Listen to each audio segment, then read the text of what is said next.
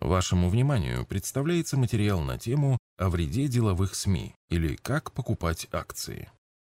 Многие из тех, кто задумывается о вложении денег в акции, опасаются, что у них мало опыта и знаний. Они пытаются узнать мнение специалистов и неизбежно сталкиваются с деловыми СМИ. ТВ, радио, газеты и интернет соревнуются в привлечении специалистов. Они-то и вовлекают тех немногих смельчаков в волшебный мир спекуляций. Опыт огромного количества людей показывает, попытки играть на колебаниях заканчиваются потерей денег. Регулярное дисциплинированное инвестирование в акции, напротив, дают фантастические результаты. Почему же многие занимаются именно игрой на колебаниях, а не регулярным инвестированием? Обоснованием такого поведения служат две основных причины. Первое – соблазн потребления. Немногие люди способны инвестировать регулярно и дисциплинированно.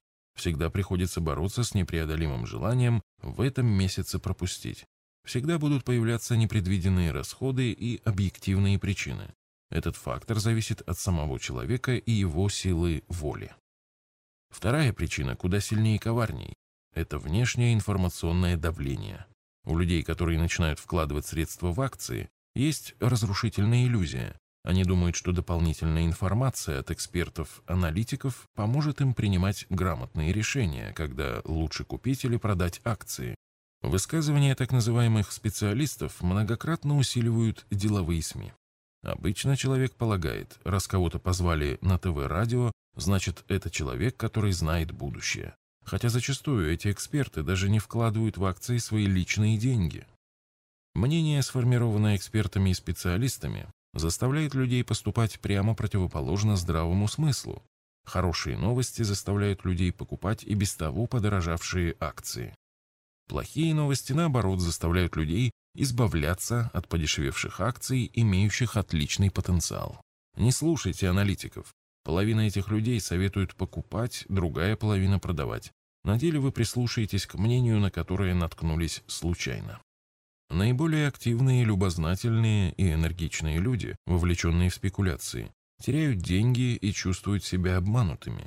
На их опыт смотрят десятки их менее решительных знакомых. В дополнение к ощущению обмана, первые чувствуют себя еще и лузерами. Специалисты и эксперты будут подбадривать. Вы приобрели бесценный опыт. Надо не останавливаться на достигнутом и продолжать попытки спекулировать, теперь уже с новыми знаниями. Потом появляется еще более ценный опыт, и уж теперь-то точно все будет в шоколаде. Однако на практике ситуация с годами не меняется. Это как человек, стремящийся избавиться от наркотической зависимости, будет считать, что с каждой новой дозой он набирается опыта по отказу от наркотиков. Потеряв деньги, эти люди и другие, которые смотрят на них, получают стойкую прививку к инвестициям на фондовом рынке. Обычный человек думает, Раз я не умею спекулировать, не надо совать нос на фондовый рынок.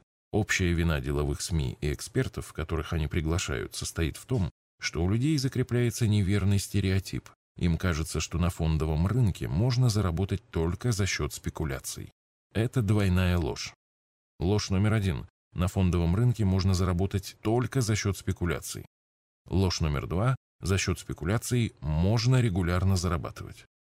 Фондовый рынок может увеличить благосостояние людей, но не благодаря колебаниям и попыткам играть на этом. Стоимость бизнеса растет благодаря тому, что тысячи людей изо дня в день трудятся и создают стоимость для акционеров. Самое грамотное решение – регулярно покупать акции и не слушать никаких авторитетов. Психологически очень трудно покупать акции в кризисы на фоне общей паники, уныния и истерик экспертов.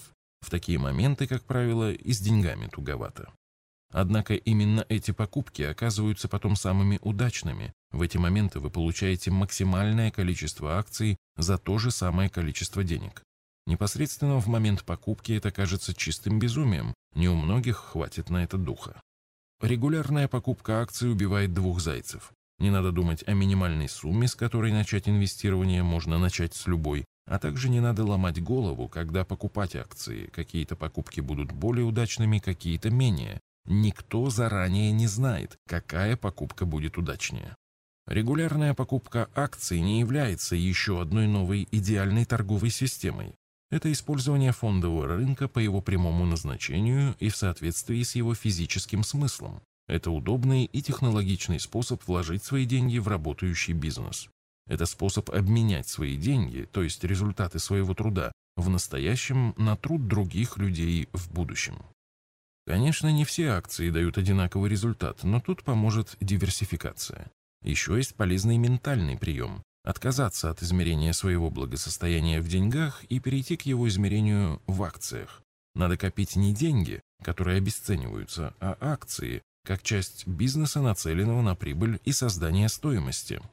Вывод. Надо использовать фондовый рынок по своему прямому назначению, как технологичный способ приобретения бизнеса.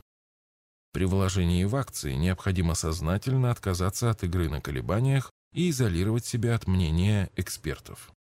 Осуществлять вложения регулярно, дисциплинированно и соблюдать диверсификацию. Помнить, что по статистике в долгосрочной перспективе акции растут, а деньги дешевеют. С другими материалами по вопросам вложения денег вы можете ознакомиться в нашей книге «Заметки в инвестировании».